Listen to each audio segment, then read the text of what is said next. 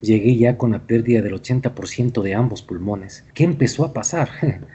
Bueno, empezó a pasar que Dios empezó a hablarme. Durante mi adolescencia, mi papá emigró a Estados Unidos, después mi mamá también emigró con él. Han pasado más de 20 años y aún mamá no regresa a México. 20 años. Sino que a veces manejaba dos, tres relaciones al mismo tiempo y aún cuando experimentaba las relaciones sexuales, no podía llenar mi tanque emocional. Nosotros empezamos a tener muchas más deudas, nos tocó dejar la universidad y abrir la cena y no ver comida es una cosa que te frustra. Es como que él estuvo en mi vida, pero no tengo recuerdos de él, porque mi papá falleció cuando yo tenía 19 años. Podría decirte, no tuve papá. Yo nací con una enfermedad neurológica. No puedes caminar, eh, abusan de ti, tú no puedes defenderte y crecer en, en esta línea.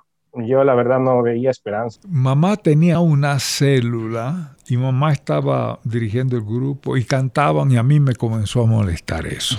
Entonces yo salí y fue claro que yo cogí impulso y me lancé contra la puerta y la rompí. Saqué el teléfono y le mandé a mi papi el audio. Dije, pa, estoy, estoy en el banco, me dispararon, estoy sangrando. Ay. Cuando ya me llevaron en la ambulancia fue más crítico porque ya no podía respirar. El hombre fue formado para la creatividad, para construir y elevar la vida de los que están a su alrededor. Siendo tan humanos, son una extraordinaria creación en las manos del alfarero. Hombre de Barro, con John Varela.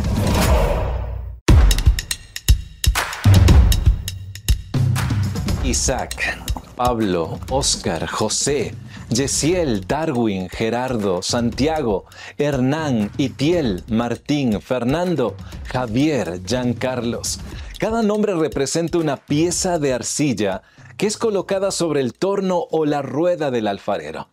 Empieza a girar y aquella masa que no tenía ninguna forma en específico ahora es moldeada magistralmente por las manos expertas del alfarero. Él empieza a darle forma hasta que se convierte en algo totalmente extraordinario. Hombre de Barro, con John Varela. De esto se trata el podcast Hombre de Barro. Historias de hombres que han pasado por aquel torno y que sus experiencias se han convertido en lecciones desafiantes para otros hombres. Soy John Varela y estoy contentísimo porque hoy cumplimos el episodio número 100 del podcast Hombre de Barro. A través de este podcast he tenido la grata oportunidad de reunirme y conocer a nuevos amigos.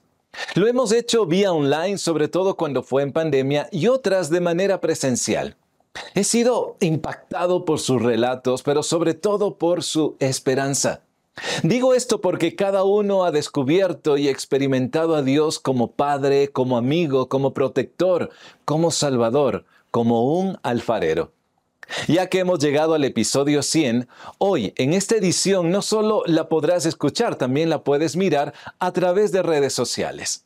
Bueno, hoy tendré a unos cuantos amigos que han pasado por el estudio donde grabamos el podcast para que nos digan qué están haciendo hoy luego de habernos contado su historia. Pero antes, quiero yo contarte cómo surge esta idea de expandirnos dentro de la creación de contenido hasta llegar a la producción del podcast. Para darnos estos detalles breves, tengo a mi amigo y colega Duval Rueda. Me encuentro aquí en un ambiente fuera de estudio, aparentemente no muy radial.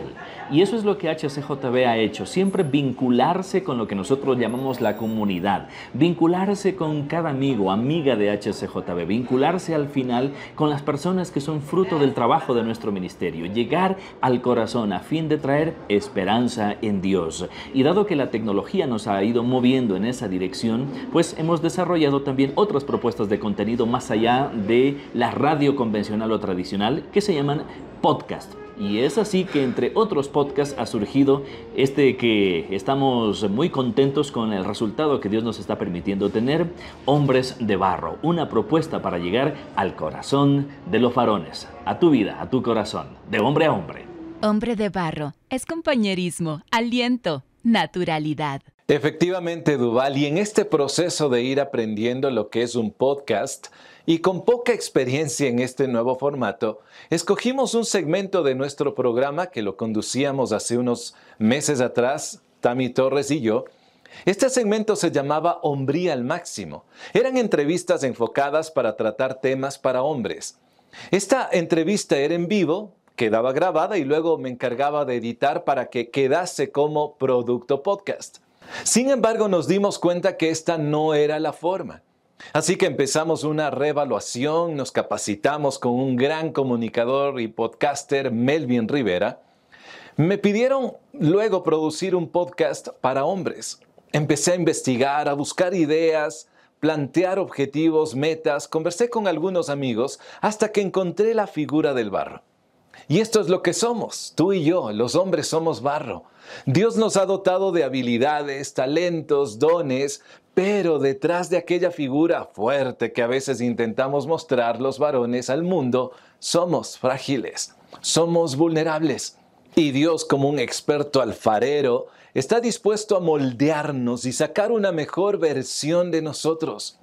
Las vivencias que experimentamos nos han hecho más fuertes, más humildes, más humanos.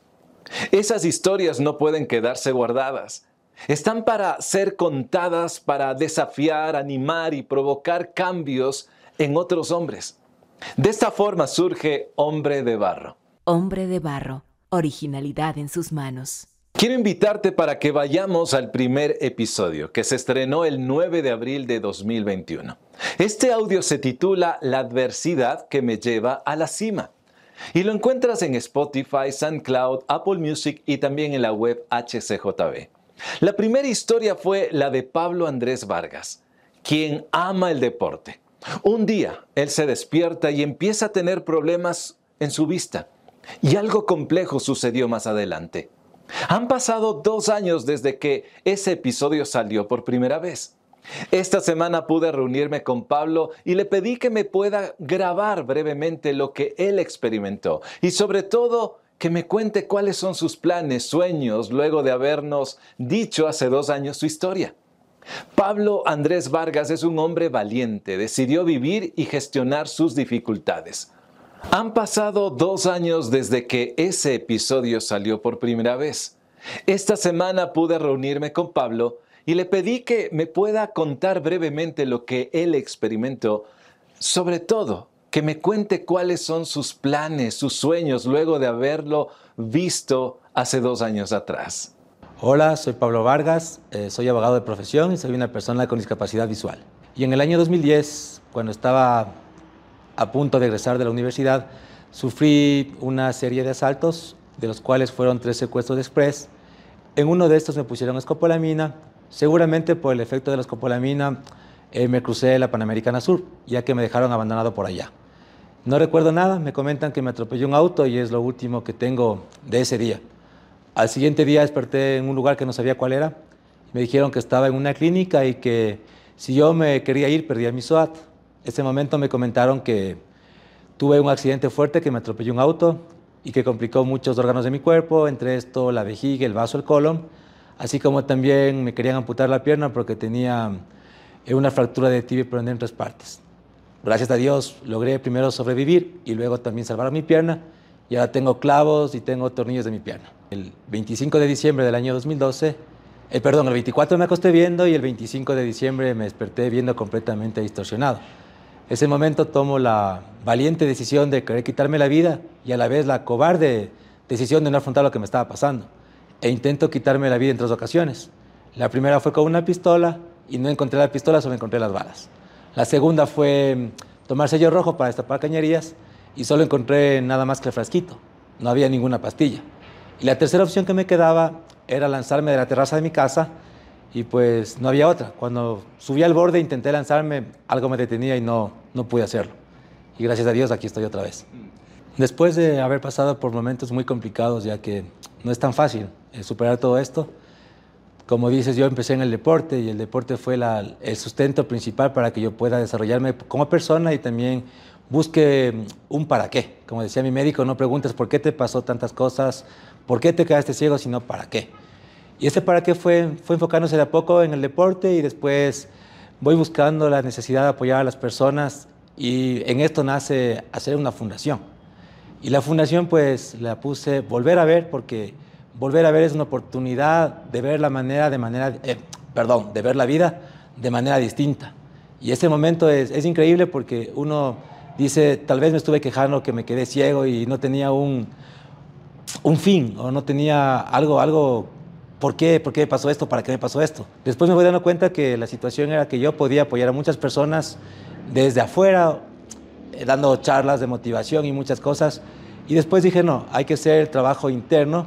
Y en la pandemia comienzo a ayudar a algunas personas que perdieron la visión y les comencé a ayudar cómo usar un bastón, darles motivación, les enseñé a caminar y la gente aprendió súper rápido. Entonces, esto me, me guía a que yo pueda hacer cosas distintas y dije, no, mi fundación va porque va.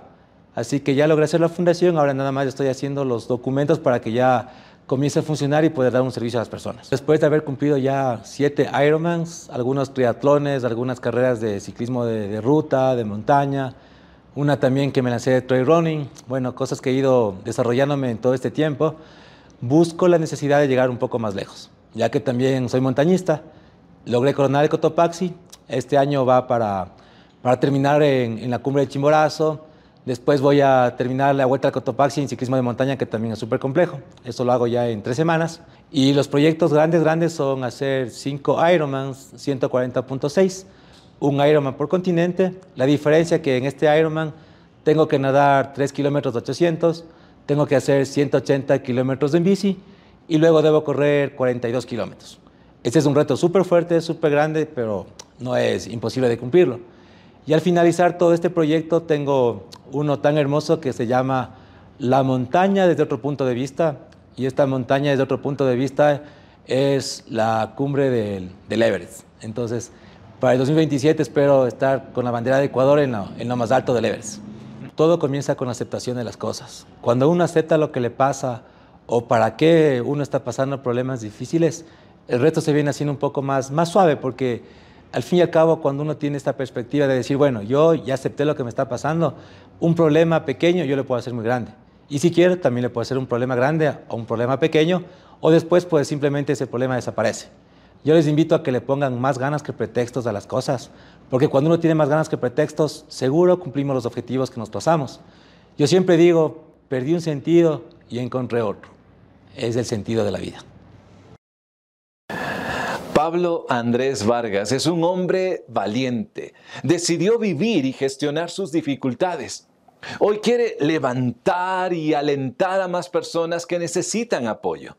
Cuando tú lo recuerdes, incluye su nombre, el de Pablo, en tus conversaciones con Dios. Hombre de Barro, con John Varela. Tengo algunos saludos antes de continuar con otros eh, invitados que tengo justamente en esta edición especial del podcast Hombre de Barro, pero antes unos saludos que los quisiera leer y agradecer, por supuesto, Marian 1509. Ella escribe, los escuchamos y son mensajes impactantes y de grandes testimonios. Marian, muchísimas gracias. Esto siempre, las palabras nos abrazan. Tengo también el de Burgos Marisela. Nunca se pierde la fe. Fantástico. Uno más, el capítulo de un joven llamado Marvin. Ah, te refieres a uno de los episodios justamente con ese jovencito que cuenta acerca de su vida, de Marvin. Este mensaje fue enviado por no, Manuciña Dávila. Un abrazo para ella. Y finalmente, Sami Ariza. Un abrazo a Sami. Muy edificantes testimonios, vida real y gente real. Qué magnífico, muchísimas gracias por estos mensajes. Como dije anteriormente, nos abrazan y por supuesto también crean calidez a nuestro corazón.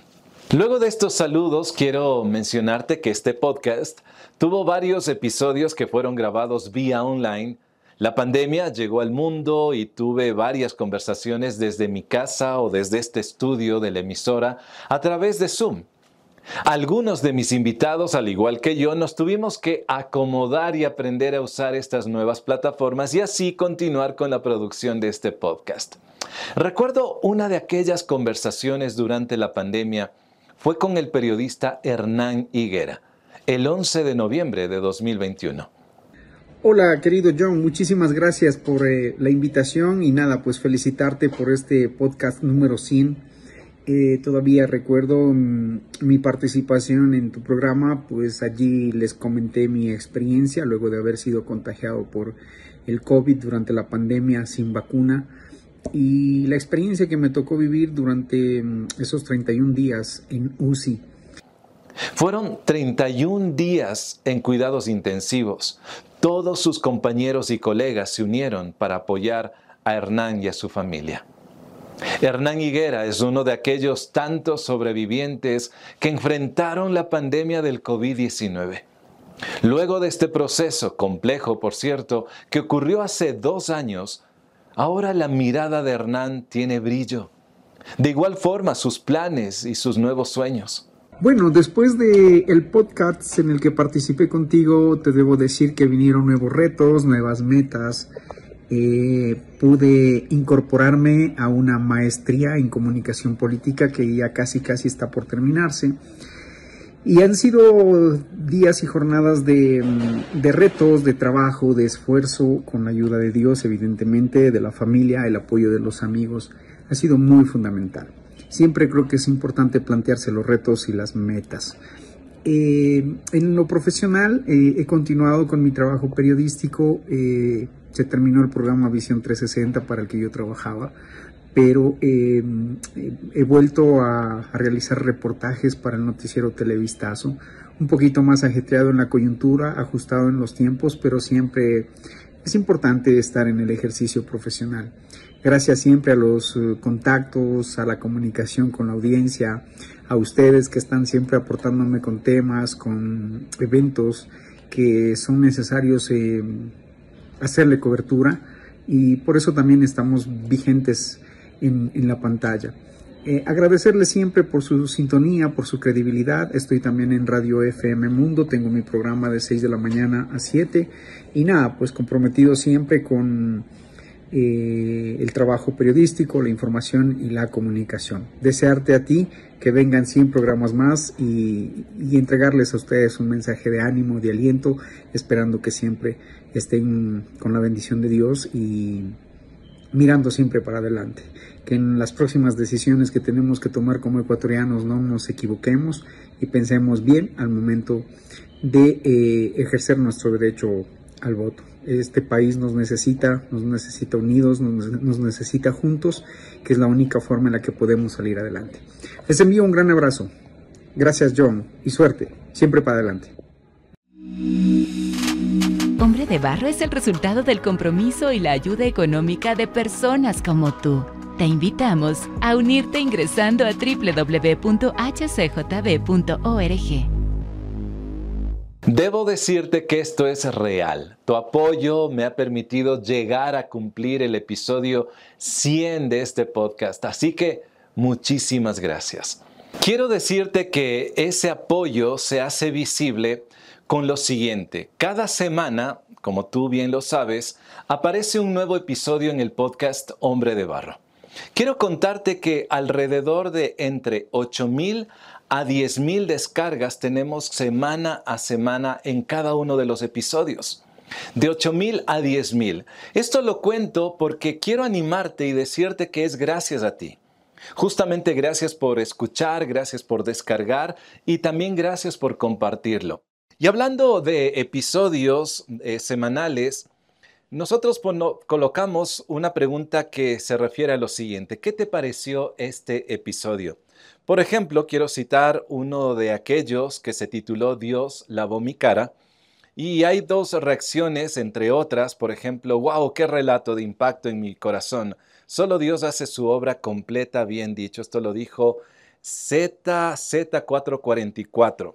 También está F. Ventimilla Maravilloso, Dios es grande con sus hijos, el programa es muy bueno, alienta la fe. Gracias, más bien gracias a ti. Otra reacción, ¿qué te pareció este episodio? Me refiero a descubrir el amor del Padre que salió hace pocas semanas. Escucha cómo Dios actúa de formas extraordinarias para sanarnos, derramando de su sabiduría y gloria a través de circunstancias que nos parecen imposibles de mejorar. Gracias por compartir su testimonio. ¿Qué te pareció este episodio? Bueno, cuéntanos. Este episodio número 100 nos encantaría saber qué te pareció, qué sugerencias nos puedes también traer. Por supuesto, siempre estamos dispuestos para mejorar cada día. Descarga Hombre de Barro en la app HCJB También estamos en Apple Music, Spotify y SoundCloud. Ahora quiero contarte que producir un podcast me ha permitido conocer nuevos amigos. Uno de ellos es Santiago Sánchez, quien es músico, un excelente baterista. Bajo el título La noticia más devastadora, Santi me contaba cómo perdió a su esposa, dejando a una nena y a un bebé de meses. Durante aquella conversación hubo algunas pausas por las lágrimas que fueron inevitables. Hola, soy Santiago Sánchez y estoy muy contento de estar nuevamente en Hombre de Barro. Hace aproximadamente dos años tuve la oportunidad de contarle mi historia a John. Mi esposa fue diagnosticada con cáncer de pulmón seis meses después de que naciera nuestra primera hija. Tuvieron que sacarle uno de sus pulmones y después de un tiempo de tratamiento y recuperación, ella entró en remisión. Ese tiempo fue muy difícil para nosotros porque nuestra fe fue puesta a prueba. A pesar de no tener respuestas en ese momento, Dios nos hizo saber que nunca estuvimos solos. Como un milagro, tiempo después, nació nuestro segundo hijo en tiempo de pandemia. Tres meses después de que él naciera, mi esposa fue diagnosticada con leucemia y más tarde ese año ella falleció. Esto fue muy difícil para mí y para mi familia, porque me quedé con mi nena de dos años y mi nene de seis meses. Valoro profundamente el corazón abierto de Santi al contar de manera muy, muy particular su historia. Así como el día recibe la noche, también surge la luz para iluminar y dar paso a la esperanza. Y eso es lo que hoy Santi está experimentando. Hoy, tres años después, puedo decirles que Dios no se olvidó de mí, que Dios no se olvidó de mis hijos. Ellos ya tienen 5 y 3 años, eh, están asistiendo ya a la escuela, son niños felices. Y Dios me ha mostrado en este camino que sus planes y sus pensamientos son por mucho más altos que los míos. Incluso me ha dado la oportunidad de amar nuevamente, que es algo que yo pensé que no me iba a volver a pasar. Quiero dejarte con esto. Dios nunca te va a dejar, no importa cuán difíciles sean tus circunstancias. Él no ha dejado de tener el control. Y aunque no tengas todas las respuestas en el momento, Él va a estar siempre ahí para escribir tu historia junto a ti. Que Dios te bendiga. Para conocer de manera íntegra la historia de Santiago Sánchez, te invito a ingresar a Spotify, SoundCloud, Apple Music y también en la web hcjb.org. El título del episodio donde puedes conocer la historia de Santi se titula La noticia más devastadora. Hombre de barro. Antes de finalizar, te quiero agradecer por darme un lugar para sentarme cerca de ti, por darme la oportunidad de caminar contigo o permanecer dentro de tu auto o cuando tú cocinas. Porque esa es la flexibilidad que tiene los podcasts, de ser escuchados en cualquier momento y en cualquier sitio. Gracias por darle play al podcast Hombre de Barro cada semana. Gracias por descargar, por compartirlo con tus amigos y también con tu familia. Muchísimas gracias. Para terminar, quiero compartir un mensaje que llega desde España. Él es un buen amigo, se llama José Luis Navajo, un escritor estupendo, quien también pasó por los micrófonos de Hombre de Barro. Hola, ¿qué tal? ¿Cómo estáis? Soy José Luis Navajo y desde España quiero hacer llegar un abrazo enorme todo mi cariño y reconocimiento a esa generación de hombres de Ecuador. Mirad, no tengo la más mínima duda de que para este tiempo habéis nacido. Vuestra bellísima nación vive momentos delicados, pero tengo la certeza más absoluta de que Dios ha sellado a una generación de hombres, hombres que tocan el cielo, pisan la tierra y provocan cambios en ella. Estoy hablando de ti, estoy hablando de vosotros. Dios levanta siempre una generación especial para un tiempo especial. Es por eso que quiero deciros, creo en vosotros. Dios cree en vosotros también y el mundo os está esperando. Abrid las puertas, abrid ventanas, pisad esta tierra para bendecirla. Es el momento de una generación de hombres que marca la diferencia. Dios os bendiga, mi abrazo más sincero. Hasta pronto y hasta siempre. Gracias por este muy valioso mensaje de José Luis Navajo. Quiero agradecerte una vez más por acompañarme en este episodio número 100 del podcast Hombre de Barro. Si quieres generar una conversación conmigo, lo puedes hacer. Me encuentras en Instagram, también a través de Facebook como John Varela. La próxima semana tendré a otro hombre de barro. Hasta pronto. Hombre de Barro con John Varela. Hombre de Barro es una producción de HCJB.